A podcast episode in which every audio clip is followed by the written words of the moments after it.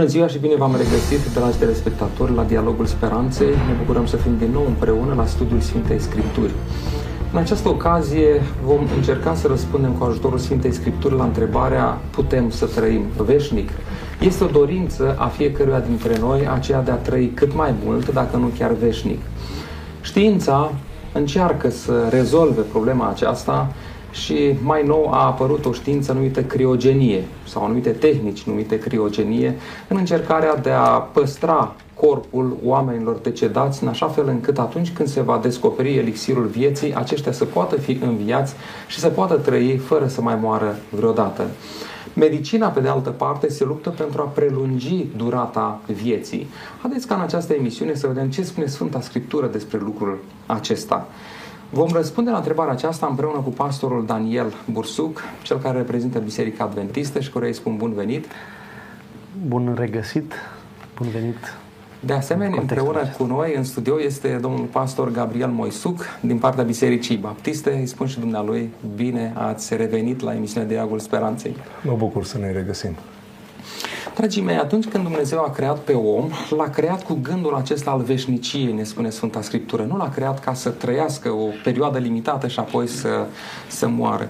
Ce instrucțiuni i-a dat Dumnezeu lui Adam și Evei și ce, se, ce avea să se întâmple dacă ei nu ascultau de aceste instrucțiuni? Domnule pastor Daniel Bursuc. Biblia ne, ne așează în, în descrierea ei chiar de la început faptul că Dumnezeu este autorul vieții. Că Dumnezeu, de fapt, ideea aceasta este luată și în scrierile Apostolului Pavel când spune că Dumnezeu este singurul care are nemurirea. Și Dumnezeu, ca autor al vieții, oferă omului viață și dă câteva instrucțiuni. Și anume, îi spune, uite, din toți pomii din grădină pe care ți-am așezat, poți să mănânci din toți, cu o singură excepție. Unul singur, nu ai voie să te atingi, în ziua când vei mânca din el, vei muri. Aici apare ideea de de oprirea vieții pentru prima oară. Deci instrucțiunea lui Dumnezeu este una foarte simplă. Ai încredere în mine, ca să poți să trăiești, trebuie să ai încredere în mine și trebuie să mă asculți. Trebuie să mergi în direcția asta. În momentul în care Dumnezeu dă această instrucțiune, implică ideea că el, omul, depinde de Dumnezeu pentru viață.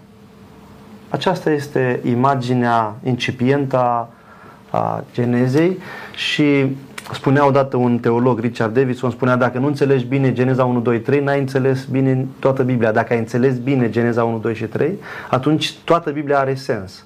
Da? Geneza 1, 2 și 3 sunt imaginile descriptive ale vieții într-o anumită condiție și apoi capitolul 3 cu o condiție schimbată a omului. Adică omul a fost creat cu viață, dependent de Dumnezeu și omul a ales altceva. Și de aici încolo se schimbă istoria și la fel, Biblia se termină tot cu această poveste, cu tot cu ultimele două pagini, două capitole din Biblie, în care omul este refăcut în poziția inițială de a trăi într-o lume care nu mai este cea care a ales-o el în capitolul 3. Mulțumesc, domnule pastor Gabriel Maisuc. Într-adevăr, Biblia pleacă de la punctul acesta etern, fix, fără de final, numit Dumnezeu. Pentru că ideea veșniciei, dacă ar fi să o luăm doar din contextul nostru, este anormală. N-am avea de unde să o naștem. Pentru că, uitându-ne în jurul nostru, oamenii se nasc, trăiesc, îmbătrânesc și apoi mor. Asta este experiența de fiecare zi a, a omului și uh, ideea aceasta a unui uh, uh, suflet veșnic, ea nu vine decât în momentul în care te confrunți cu Dumnezeul Sfintelor Scripturi, care El este veșnic fără început, fără de sfârșit, El ne-a creat, ai Lui suntem, spune Biblia.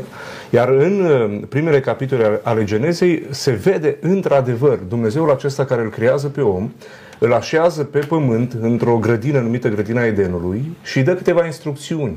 Iar acestea sunt Uh, să reprezinte pe Dumnezeu în, în, în creație. Până la creația omului Dumnezeu a făcut uh, pământul, uh, roadele, copacii, animalele, iar instrucțiunile date de Dumnezeu omului sunt cum zice în capitolul 1, creșteți, înmulțiți-vă, umpleți pământul, supuneți-l, stăpâniți peste peștii mării, păsările cerului, peste orice viețuitoare care se mișcă pe pământ. Dumnezeu îi dă aceste instru- instrucțiuni um, um, ca o binecuvântare pentru creație, iar mai apoi în capitolul 2 avem și o întărire a libertății omului. Când Dumnezeu îi spune totuși uh, din pomul cunoștinței binelui și răului, capitolul 2, versetele 15 la 17, um, cunoștinței binelui și răului, să nu mănânci, poți mânca din tot, toți pomii din grădină, dar în ziua în care vei mânca din pomul acesta, vei muri negreșit. Și apare acest element al morții ca o consecință a neascultării de Dumnezeu. Mulțumesc. Omul a fost creat așadar cu posibilitatea aceasta de a trăi fără să moară. Aceasta a fost intenția sau dorința lui Dumnezeu. Numai că Dumnezeu a pus anumite condiții sau instrucțiuni, așa cum erau uh, numite mai devreme. Cum au urmat primii oameni instrucțiunile sau condițiile date de Dumnezeu? Am, am văzut că doreați să mai spuneți da, ceva. Vreau să completez uh, în, în imaginea aceasta din Geneza. Cred că un text cheie în Geneza este Geneza 2 cu versetul 9. Spune, Domnul Dumnezeu a făcut să răsară din pământ tot felul de pomi, plăcuți la vedere și bun la mâncare. Și apoi uh, versetul 9 încheie și spune, și pomul vieții în mijlocul grădinii și pomul cunoștinței binelui și răului. Deci amândoi pomii sau sunt doi pomi centrali în grădină. Unul se numește pomul vieții și unul se numește pomul cunoștinței binelui și răul. Și în contextul acesta Dumnezeu spune, ok, dacă, dacă ai încredere în mine, vei mânca din pomul vieții, vei alege pomul vieții, adică eu sunt sursa vieții.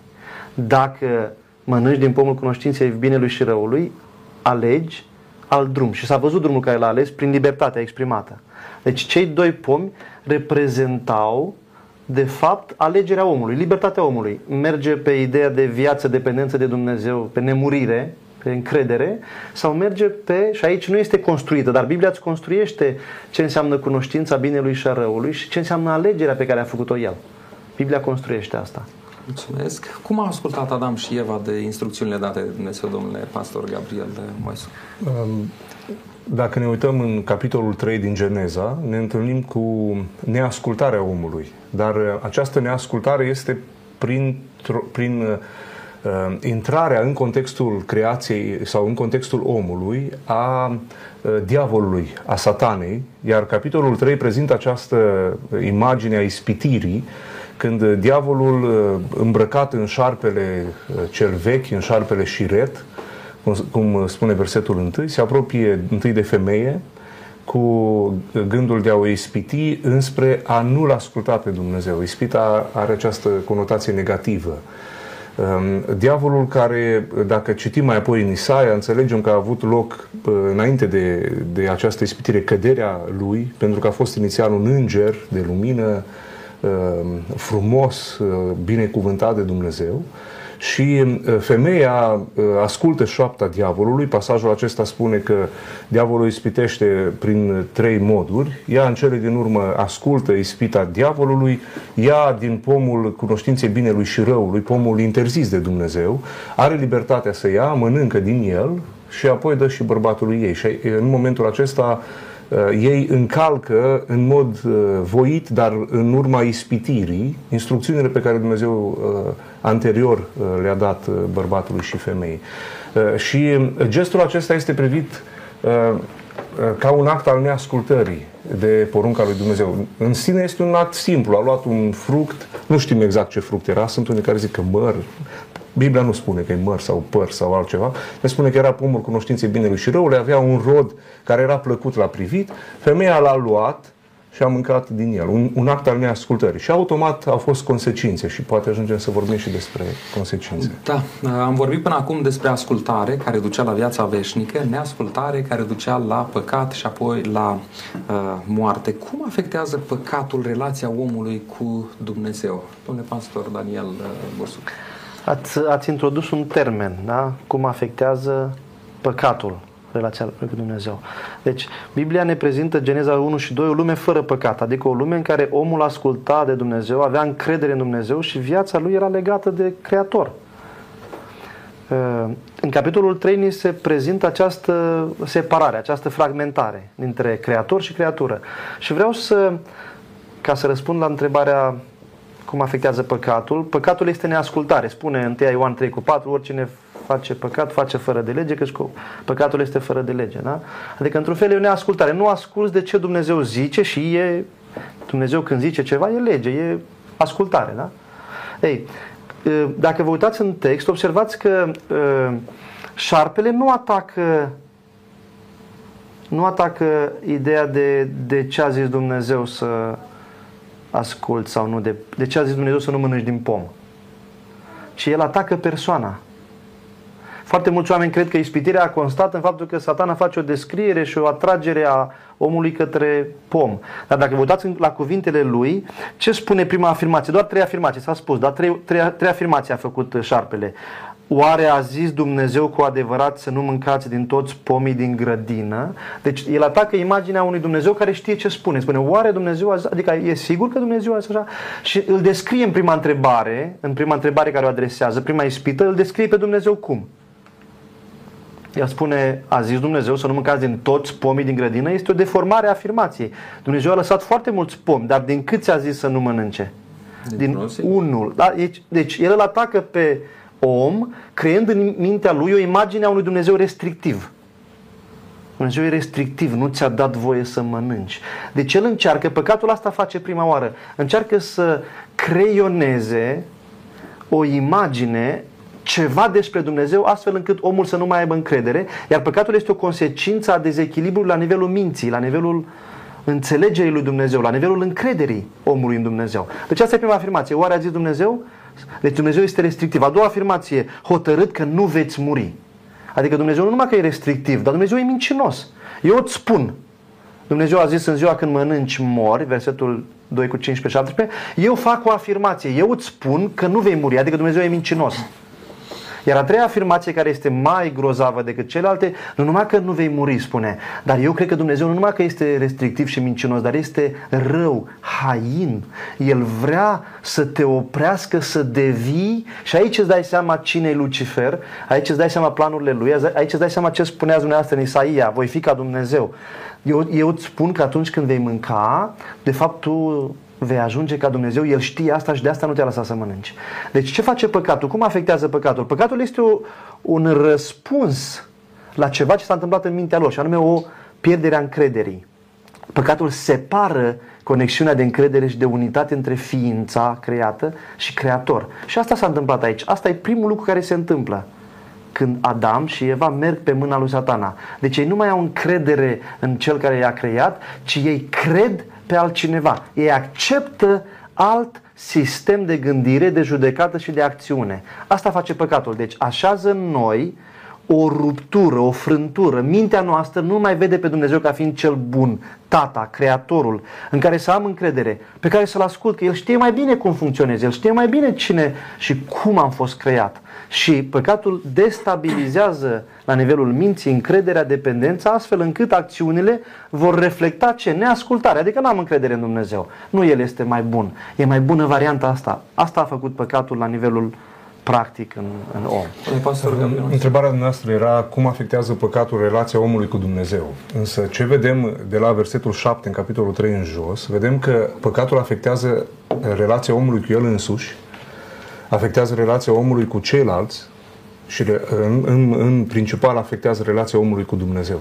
Care sunt efectele imediate ale păcatului? Spune Biblia așa, au cunoscut că erau goi, dar nu doar o cunoaștere simplă, wow, ăștia suntem, ne cunoaștem pe noi înșine, știm cine suntem, ci este o cunoaștere a rușinilor. Asta e sugestia de aici, anume s-au dus imediat să, și și-au cusut haine dar au luat frunze de smochin și le-au cusut împreună ca să-și acopere goliciunea. De ce? Dintr-o dată s-au simțit pe ei înșiși nevrednici de a fi priviți, nevrednici de a fi văzuți în creația lui Dumnezeu. Până atunci nu au avut rușine. Deci s-a întâmplat ceva în interiorul omului și păcatul întotdeauna va produce această uh, dramă interioară în ființa omului. Apoi, uh, pasajul spune că Uh, păcatul produce uh, uh, sau afectează relația dintre oameni. Și se vede asta mai apoi, cum Cain își ucide pe fratele său, cum încep tot felul de deformări ale voii lui Dumnezeu și oamenii încep să aibă războaie, lupte între ei, crime, tot felul de minciuni, tâlhării, tot felul de, de lucruri de acestea nelegiuite, dar în accentul pasajului din Geneza, afectarea principală o are în relația cu Dumnezeu omul. Se ascunde de fața fața Domnului. În fiecare zi, în zorii dimineții, Dumnezeu avea părtășie cu omul și acum omul nu mai este la părtășie, e ascuns printre tufișuri. Dumnezeu îl caută. Unde ești, Adame? Și Adam uh, răspunde, când Dumnezeu vorbește, omul trebuie să răspundă, pe Doamne m-am ascuns, că sunt gol, mi-era rușine. Dar cine ți-a spus că ești gol? De ce? Cine ți-a spus că trebuie să simți rușine în relația asta cu Dumnezeu? Și Dumnezeu știe că omul a păcătuit. Deci, uh, efectul uh, păcatului este această ruptură a omului de Dumnezeu și uh, această îndepărtare în cele din urmă. Capitolul 3 se termină cu Dumnezeu care îl izgonește pe om din grădina Edenului, pentru că omul, uh, pentru că omul să nu aibă drept la pomul vieții și să rămână veșnic în starea aceasta nelegiuită de îndepărtare față de Dumnezeu. Sunt aceste efecte, iar principal este faptul că s-a rupt relația cu Dumnezeu. Mulțumesc din uh, nefericire, efectele neascultării sau ale păcatului le vedem atât de puternic în zilele noastre, în relațiile interumane și în celelalte relații. Uh, haideți să mergem un pas mai departe. Care este plata păcatului potrivit Sfintelor Scripturi și cum putem să primim viața veșnică? Uh, Noul Testament descrie atât de frumos. Domnule pastor uh, Daniel Bursuc. Haideți să citim uh, Romani, capitolul 6, cu 23. Aceasta este una dintre mențiunile foarte frumoase ale Bibliei. Spune așa, fiindcă plata păcatului este moartea, dar darul fără plata lui Dumnezeu este viața veșnică în Isus Hristos, Domnul nostru. S-a menționat anterior și anume mâncatul din acest pom al cunoștinței binelui și răului nu pare ceva mare. Dar nu poți să nu poți să-i dai unui om 10 ani de închisoare dacă a spart un pahar, nu? La fel cum nu poți să condamn la moarte pe cineva dacă a spus o vorbă urâtă. Ei, noi n-am ști care este definiția corectă a păcatului și a, a răsplății păcatului dacă n-ar fi ce? Pedeapsa. Acțiunea în sine nu prea o înțelegem. Ce înseamnă să mănânci, neascultare, rupere de Dumnezeu. Dar faptul că Dumnezeu spune răsplata păcatului este moartea, iar moartea este ceva care înspăimântă, care îți dă seama, se încheie existența. E ceva foarte grav, e ceva mult, e ceva mare. Atunci îți dai seama că păcatul în sine e ceva foarte grav. Pentru că doar în funcție de consecință îți dai seama ce înseamnă asta. Ei, aici e problema noastră ca oameni. Noi nu, noi nu prea noi, noi cochetăm cu păcatul sau pentru noi păcatul nu ne se pare așa de mare. Nu credem că e așa de important. Nu credem că nu ce mai mare lucru dacă spui o minciună sau ce mai lucru dacă spui vorbe urâte sau dacă nu te închin lui Dumnezeu, ce mare lucru? Ei, plata păcatului este moartea. Și aici nu e moartea că murim noi la 100 de ani. Pentru că faci prin comparație, dar, cum spune textul, da? Dar darul fără plata lui Dumnezeu este viața veșnică. Deci aici nu e vorba de moartea naturală, la, sau naturală, deja am numit-o naturală, dar la 100 și ceva de ani. Și aici e vorba de moartea veșnică. Deci plata păcatului va duce într-un final la pierderea existenței pentru totdeauna omului.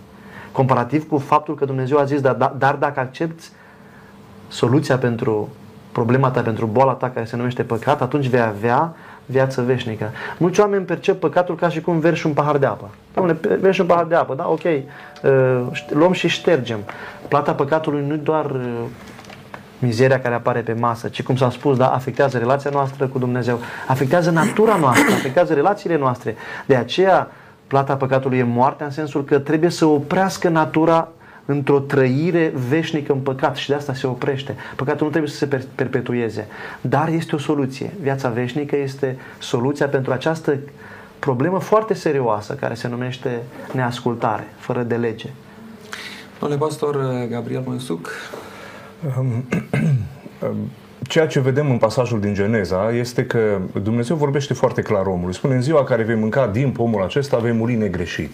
Lucrul ăsta în capitolul 2, versetul 17 și uh, uh, așteptarea noastră când citim ar fi uh, omul uh, a mâncat uh, din uh, pomul respectiv și ar fi trebuit să moară. Totuși, vedem că istoria lui continuă, n-a murit fizic. De ce? Pentru că există o semnificație aici a morții, există o moarte spirituală, este această îndepărtare de Dumnezeu și Biblia vorbește despre această moarte spirituală. O, omul nu mai poate veni înaintea lui Dumnezeu nemijlocit. Dacă ar veni înaintea lui Dumnezeu, Dumnezeu care este sfânt, trebuie să nimicească păcatul și omul ar fi nimicit din prezența lui Dumnezeu. Dar în același timp există și această semnificație a unei morți fizice, pentru că în cele din urmă Adam și Eva au murit și toți urmașii lor trăiesc această consecință, chiar și până ziua de astăzi. Spunea colegul de platou, astăzi deducem până spre 100 de ani. Nu știu dacă, majoritatea cred că ajungem până la 80, un har sau la 100. Sunt unii care trăiesc poate mai mult, dar a fost o vreme când oamenii trăiau sute de ani. Adam și Eva, după ce au fost izgoniți dinaintea lui Dumnezeu, au trăit spre 800-900 de ani, nu? Și uh, uh, apoi, după potop, se limitează vârsta omului. Dumnezeu zice, omul va trăi 80, 90, până la 120 de ani, da? maxim cumva. Uh, asta e ca, o, ca un reper, nu neapărat că toți vor trăi așa. Și uh, se observă intrarea acestei morți fizice în lume. Până atunci, omul nu murea fizic, nu avea nevoie de o, o altă susținere. Așa a fost creat de Dumnezeu, să fie veșnic. Dar uh, după căderea în păcat, intră această moarte fizică, se vede ulterior, însă până moare Adam fizic se vede această moarte spirituală, îndepărtat de Dumnezeu în mod spiritual. Care e răsplata păcatului? Asta este răsplata păcatului, moartea fizică. Cum se poate primi viața veșnică? Era a doua întrebare a dumneavoastră. Viața veșnică nu se poate primi prin ritualuri, nu se poate primi prin a mânca un alt fel de pom, viața dintr-un alt fel de pom, viața veșnică nu se poate primi prin religie, viața veșnică nu se poate primi prin biserică, Viața veșnică, după cum era versetul pe care l-a citit uh, uh, domnul Daniel, este primită doar prin Domnul Isus Hristos. Căci plata păcatului este moartea, dar darul fără plata lui Dumnezeu este viața veșnică în Isus Hristos, Domnul nostru. Cine este acest Isus? Ce a făcut El? Isus este Mântuitorul și tocmai am, sărbat, am sărbătorit Paștele. Ne-am adus aminte că El a murit, a luat asupra Lui păcatele întregi omeniri, a plătit prin moartea Lui moartea lui, el care este veșnic, fără început, fără de sfârșit, a murit, iar prin moartea lui noi să putem gusta viața veșnică.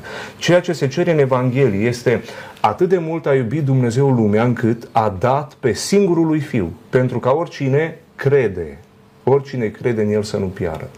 Putem să fim în viață veșnică prin credința noastră în Domnul Isus Hristos. Mulțumesc. Aș vrea să adresez o întrebare dublă. Dacă plata păcatului este moartea, câți dintre noi suntem păcătoși și suntem amenințați de pedeapsa aceasta? Asta este prima parte a întrebării. Și a doua, putem noi, oamenii singuri, face ceva pentru a ieși din starea aceasta, pentru a ne putea salva de moartea ca plata păcatului? Uh, domnule pastor Daniel Bursuc. Biblia, Biblia răspunde la aceste întrebări foarte clar. Da? Nu este niciun om neprihănit, niciunul măcar. La prima întrebare. Înseamnă este, că toți suntem condamnați. Da? Prin, uh, prin căderea lui Adam și Eva, păcatul s-a transmis, s-a transmis mai departe. Iar orice om, prin uh, alegerea conștientă, vine un moment când alegi conștient neascultarea de Dumnezeu. Atunci el perpetuează mai departe neascultarea. Ei, la această întrebare, Biblia spune, nimeni nu poate să se numească neprihănit. Niciun om nu este neprihănit, nici unul măcar. Cu o singură excepție. A fost un om neprihănit. Unul singur. Și prin acest om, Dumnezeu, om Iisus Hristos, a venit înapoi neprihănirea și viața veșnică. Ehm, cred că asta este imaginea, imaginea frumoasă a Bibliei. Ehm, Dumnezeu ar putea sau noi am putea să credem, de fapt nu, nu mai contează cum crezi. Ai putea să zici, domnule, n-am nicio boală, n-am cancer. Poți să te raportezi așa la viață, să zici, domnule, nu, eu n-am nimic. De unde? Dar nu, dar nu-mi dau seama. Dacă nu, dacă nu intri în contact cu, cu cuvântul lui Dumnezeu care să-ți definească starea ta, care să-ți, să-ți dea diagnosticul tău, tu vei zice că n-ai nicio boală, dar asta este totul. Adică un om care are cancer, chiar dacă își zice în mintea lui că nu are cancer, în realitatea care este? Da, analizele spun, doctorul ar spune, da, așa este și Biblia, încearcă să comunice și să ne conștientizeze. Oricât ai crede tu, chiar dacă în mintea ta nu există definiția asta, chiar dacă nu mergi la biserică, chiar dacă nu citești în Scriptură, realitatea e la fel. Dumnezeu declară că nu sunt oameni neprihăniți și că orice om depinde pentru viața aceasta și pentru viața viitoare de da, salvarea care vine prin Isus Hristos. Uh, domnule pastor Gabriel Moisuc, aceleași, aceleași întrebări și pentru noastră. Cât suntem păcătoși? Și a doua întrebare, putem noi singuri să ieșim din starea aceasta? Pentru că există anumite religii, nu mă refer la religia creștină, ci la altfel de religii și n-am să numesc aici, care spun că prin sforțările noastre, prin, prin ceea ce facem noi, putem să ieșim din starea aceasta. Uh, desigur, Biblia e clară în subiectul ăsta, și anume toți au păcătuit și sunt lipsiți de slava lui Dumnezeu. Nu este unul, nici unul măcar, care să facă binele. Și în sensul acesta, toți oamenii care se trag din Adam și Eva și toți oamenii se trag din Adam și Eva, toți au asupra lor acest blestem al păcatului, care se exprimă printr-o neputință de a face binele, prin firea pământească, Uh, care locuiește în om și uh, suntem condamnați din momentul în care ne naștem sub soare. Nu există niciunul dintre noi care să fie într-o stare de neutralitate. Singurul care s-a născut în lumea aceasta fără de păcat este Domnul Isus Hristos. Însă nu s-a născut în mod natural, ci s-a născut din Fecioara Maria, dintr-o femeie care era fecioară, care n-a cunoscut împreunarea cu un bărbat. Duhul Domnului se pogoară peste această fecioară și a rămâne însărcinată în mod natural. Iar cel care se naște din ea este Mesia, Hristosul, promis, care să vină să fie Mântuitorul lumii. A doua întrebare, uh, uh, se poate salva omul singur din starea lui păcătoasă? Răspunsul este nu. Scriptura spune, am închis pe toți în judecată, în judecata lui Dumnezeu. Nu ne putem mântui. Toate faptele noastre bune sunt o cârpă mânjită de sânge înaintea lui Dumnezeu, spune prorocul.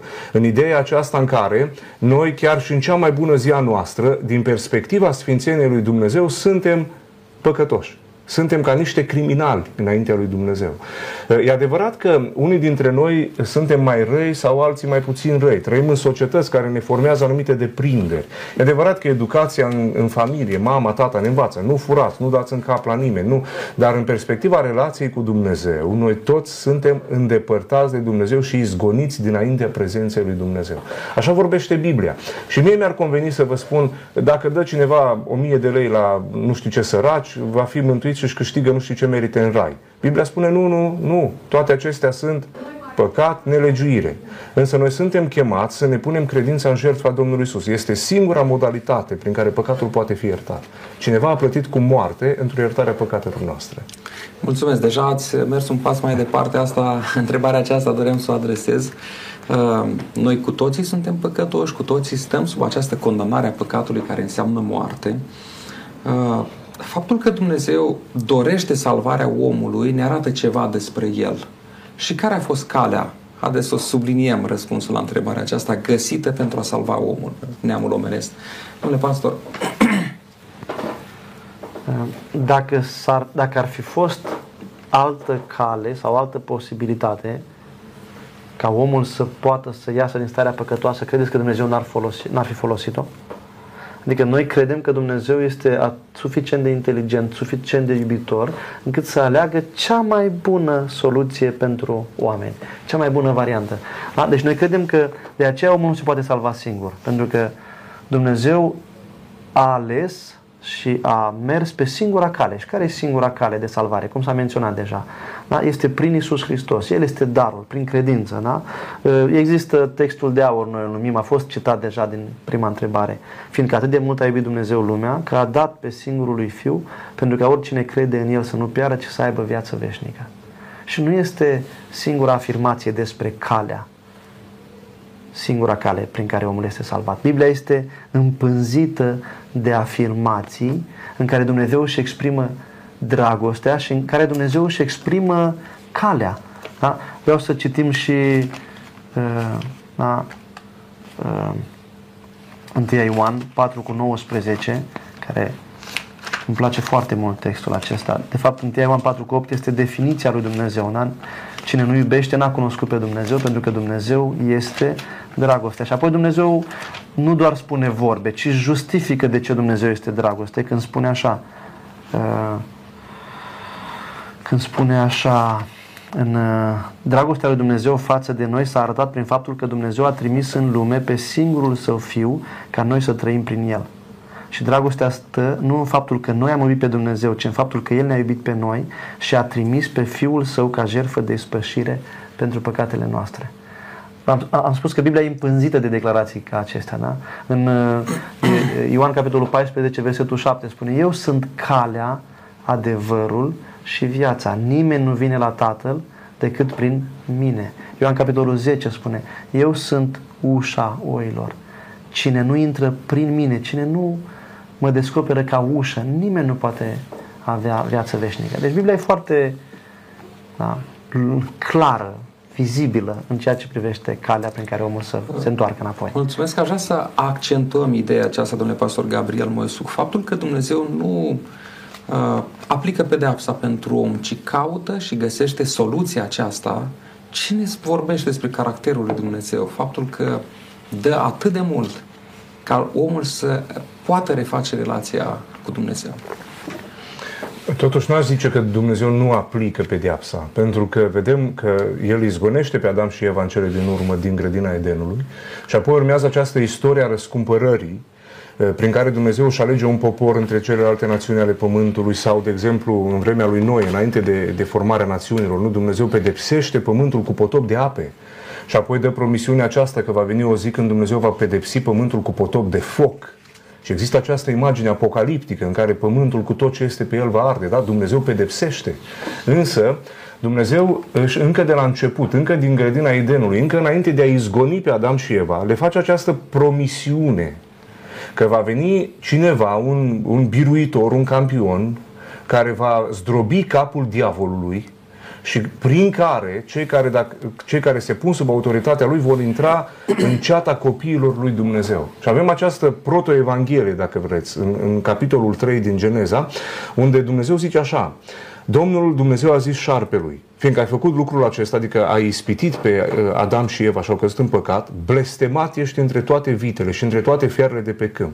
În toate zilele vieții tale să tătărăși pe pântece și să mănânci țărână. Versetul 15. Vrăjmășie voi pune între tine și femeie, între sămânța ta și sămânța ei. Avem aici această promisiune a răscumpărării. Și apoi continuă și zice aceasta, adică sămânța femeii, îți va zdrobi capul și tu îi vei zdrobi călcâiul. În originalul ebraic avem aici un, un articol masculin. Vedeți, când se vorbește despre sămânță, noi am putea să, să gândim, poate o femeie se va naște din Eva. Nu, imaginea era aceea unui bărbat care se va naște din Eva și care va fi Mesia, cel care va zdrobi capul șarpelui. În sensul acesta, tot Vechiul Testament este plin de aceste profeții ale așteptării. Va veni cineva care va lua asupra lui nelegiurile noastre. Și există o imagine, un, un tablou, nu mai știu exact cine îl desenează. Uh, sfinții din trecut sunt cu toții cu privirea spre Domnul Isus Hristos și cu degetul îndreptat. Va veni El, El va lua și păcatul meu. Și există această așteptare a lui Mesia. Sfinții care trăiesc după venirea Domnului Isus Hristos, cu toate că ei merg spre viitor, sunt cu privirea înapoi și spun, noi tot prin jertfa Domnului Isus Hristos suntem mântuiți și iertați, curățiți de păcatele noastre. Nu există o altă cale, nu există o altă soluție, nu există un alt mijloc decât jertfa Domnului Isus Hristos. Însă, există și această acest avertisment, avertizare, cine nu crede în Domnul Isus Hristos va purta pe diapsa pentru păcat înaintea lui Dumnezeu. Mânia lui Dumnezeu, spune Roman, Pavel în, în Roman, zice, stă să se descopere din cer împotriva oricărei nelegiuiri și a necinstirii a lui Dumnezeu din viața oamenilor. Și apoi pasajul continuă și spune, dar Isus a murit pentru noi. De aceea, această credință este această lepădare a păcatelor mele sau punerea păcatelor mele asupra jertfei Domnului Isus și spun, Doamne Iisuse, poartă-le Tu. Pentru că tu ai purtat și pedeapsa lui Dumnezeu. Și uh, cine nu face acest lucru prin credință, el nu este într-o stare de, ai ok, nu am nicio problemă. Ba nu, ai o problemă foarte gravă. Va veni ziua mâniei lui Dumnezeu. Dacă nu ți-ai pus încrederea în jertfa Domnului Isus Hristos, nimic altceva nu ține. Vedeți, Adam și Eva au încercat să coase frunze de smochin la oaltă să se acopere. Nu știu dacă vă puteți imagina truda. În noapte, până să vină zorii, că dimineața ne întreabă Dumnezeu, unde ești Adame? Noi suntem goi, hai să împletim frunze de smochin. Și zic, oh, dar nu mi-ajunge, mai dă-mi o frunză. Când te-ai întins, s-a rupt toată haina. Este o imagine a neputinței muncii omului. Faptele noastre bune, hai să le coasem împreună, să vedem, poate ne acoperim păcatul și când colo nu țin. Nimic nu ține din lumea asta. De aceea noi nu suntem mântuiți nici cu neamul, nici cu strămoșii, nici cu sfinții, nici cu biserica. Trebuia să vină cineva a cărui jertfă să aibă puterea să ne curățească de orice păcat. Singurul a cărui jertfă, a cărui sânge a fost sfânt și ne poate ierta este sângele Domnului Isus Hristos. În El suntem chemați să ne îmbrăcăm și în felul acesta să ne se curățească vina păcatelor noastre. Mulțumesc. Acest uh, plan al lui Dumnezeu, dacă îl putem numi așa, de salvarea omului, descoperă dragostea lui. Dragostea lui Dumnezeu. Descoperă că Dumnezeu este dragoste. O întrebare. Deși Dumnezeu este dragoste, pe câți oameni dorește El să-i vadă ca fiind pierduți sau despărțiți de El pentru totdeauna? Domnule pastor Daniel Bursu. Imaginea, imaginea Bibliei este, este că Dumnezeu nu dorește să fie pierdut niciun om. Asta este imaginea Bibliei și o găsim și în Exod în care Moise când se uită la Dumnezeu spune Domnul Dumnezeu este un Dumnezeu plin de îndurare, bogat în bunătate, este răbdător, da? dar și pedepsește pe cel și nu numește pe cel vinovat drept nevinovat.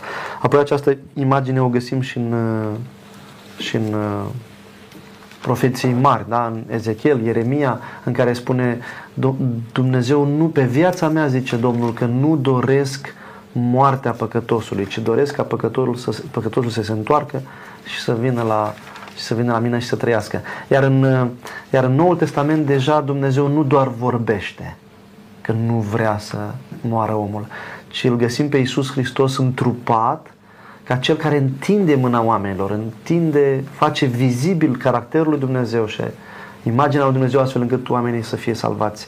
Iar imaginea aceasta este completată cu textul din 2 Petru, capitolul 3 cu 9, care spune așa, Domnul nu întârzie în împlinirea făgăduinței Lui, cum cred unii, ci are o îndelungă răbdare pentru voi și dorește ca niciunul să nu piară, ci toți să vină la pocăință. Imaginea e foarte clară și uh, Dumnezeu așteaptă ca omul să înțeleagă ce păcatul, cum să fie salvat și cum poate să, să, să trăiască veșnic. Dumnezeu nu urăște păcatul pentru că a, a, a definit El păcatul, a definit El căcarea de lege, ci pur și simplu El urăște păcatul pentru că păcatul rănește pe oameni și l-a rănit și pe El. Și de aceea El așteaptă ca omul să înțeleagă, să devină matur și să poată să se întoarcă. Cât mai mult, Dumnezeu ar vrea ca oricine, Ioan capitolul 3 cu 16, da? oricine crede să se întoarcă și să fie salvat. Domnule pastor Gabriel Moisuc, din ceea ce spunea uh, domnul pastor Daniel Bursuc, am înțeles că Dumnezeu pe toți dorește să-i salveze. De ce totuși nu toți vor fi salvați? Vedeți, întrebarea dumneavoastră cuprinde în spatele ei un lucru care poate stârni uh, uh, gând, întrebări grele, și anume, este Dumnezeu neputincios?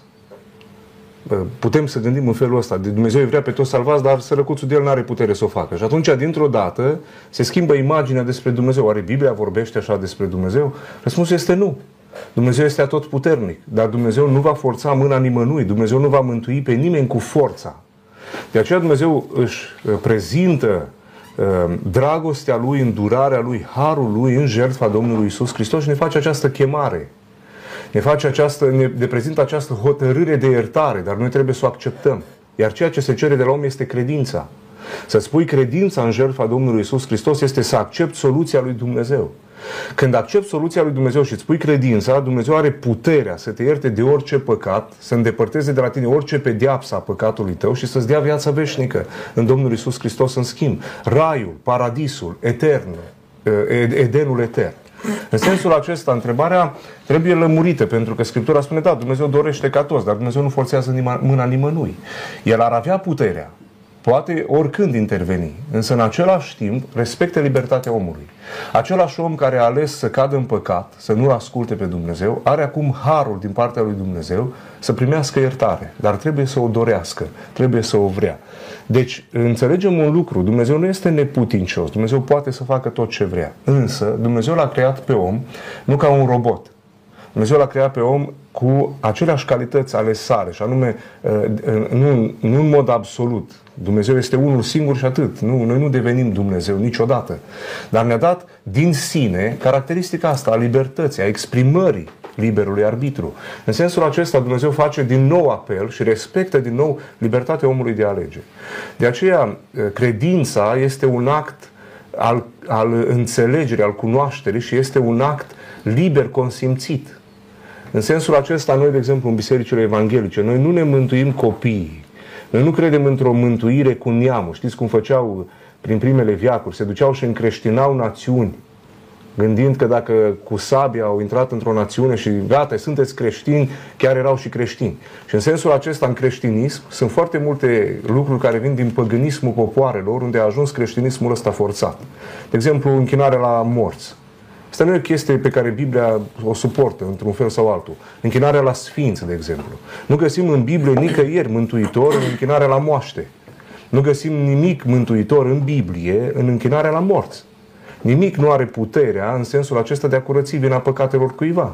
Știu că devine inconfortabil poate pentru societatea românească în care avem parascheva sau alți de genul ăsta.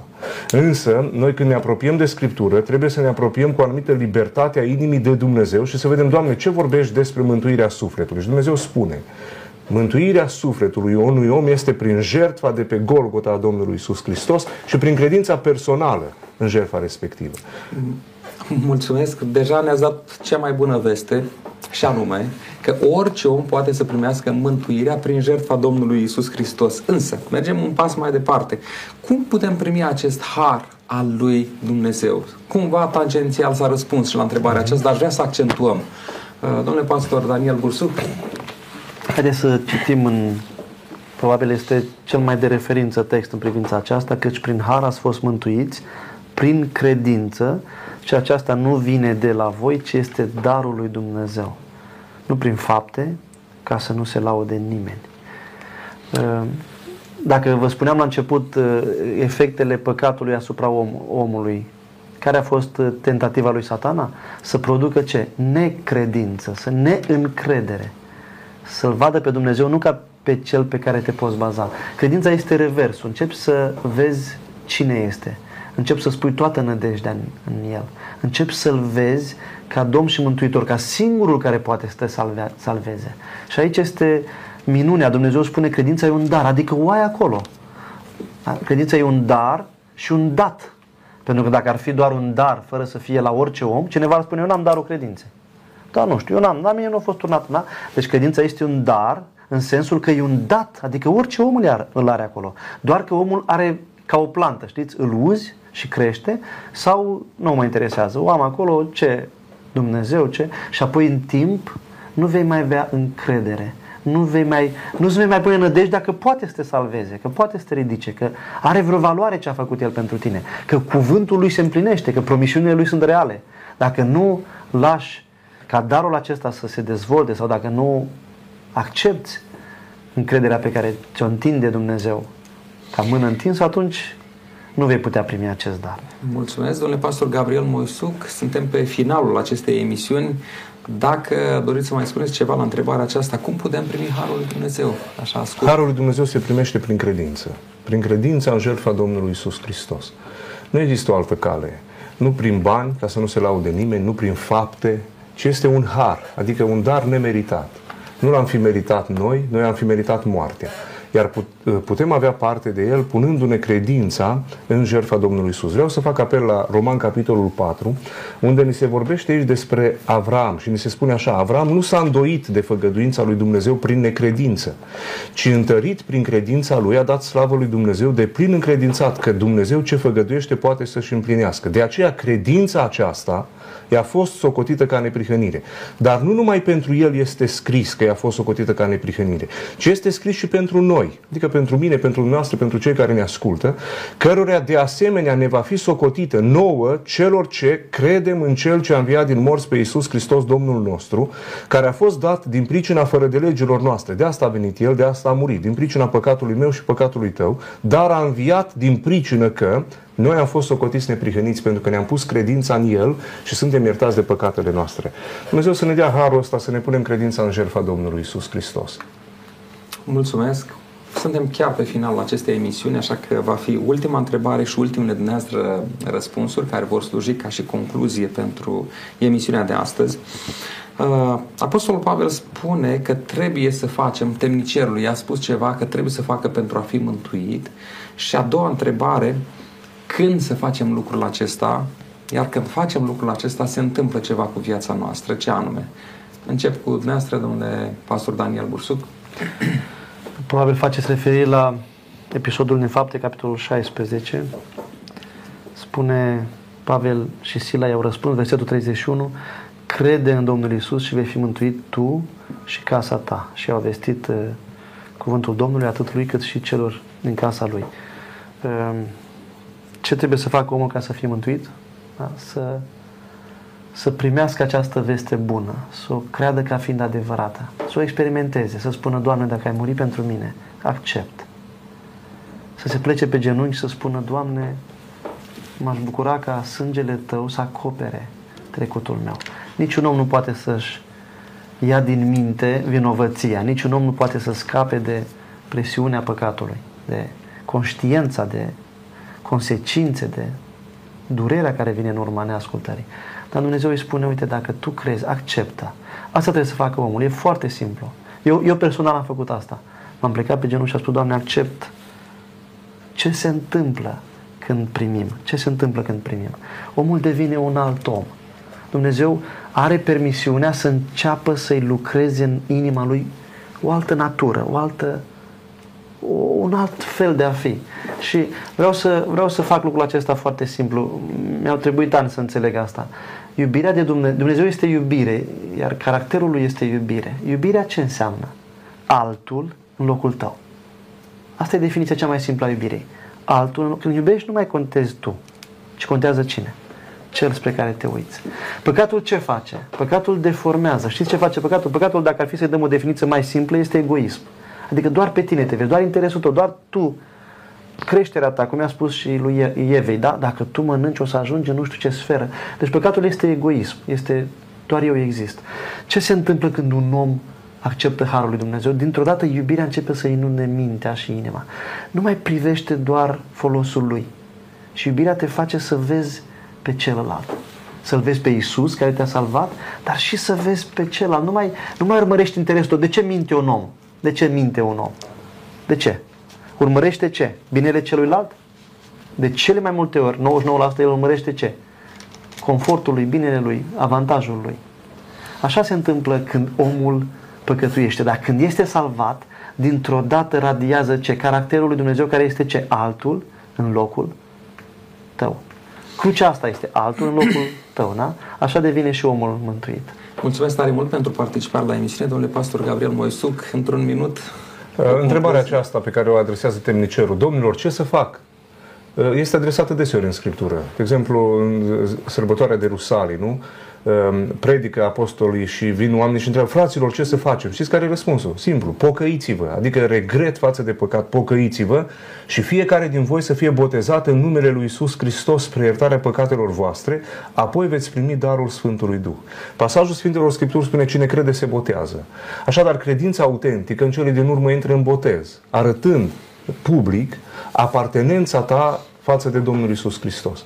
Credința autentică te conduce să trăiești după Scriptură. Mulți oameni zic că au credință, dar n-au nicio treabă cu Biblia. Credința mântuitoare este credința care trăiește după Scriptură. Înseamnă pocăință, înseamnă mărturisirea păcatelor, credință, credință care te conduce în apa botezului și apoi o viață sfântă trăită înaintea Domnului Isus Hristos, care produce roade în Duhul Sfânt al lui Dumnezeu.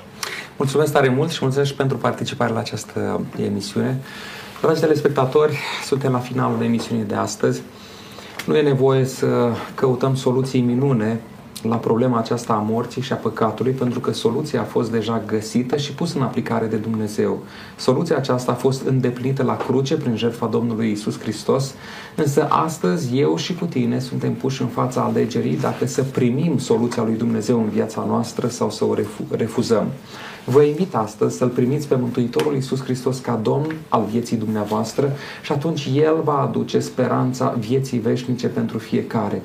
Aș vrea să închei emisiunea cu un verset care mi-e place foarte mult. Apocalips, capitolul 3, cu versetul 20, spune așa Iată, eu stau la ușă și bat. Dacă aude cineva glasul meu și deschide ușa, voi intra la el, voi cina cu el și el cu mine. Mântuitorul Iisus Hristos bate la ușa inimii tale. Dorește să-ți fie prieten și mântuitor și dorește să fie alături de el pentru toată veșnicia. Deschide astăzi ușa inimii tale, primește-l în viața ta, trăiește împreună cu el, iubindu-l din toată inima și atunci când Mântuitorul se va întoarce, veți, vei fi cu el pentru veșnicie. Până data viitoare, la revedere și Dumnezeu să ne binecuvânteze!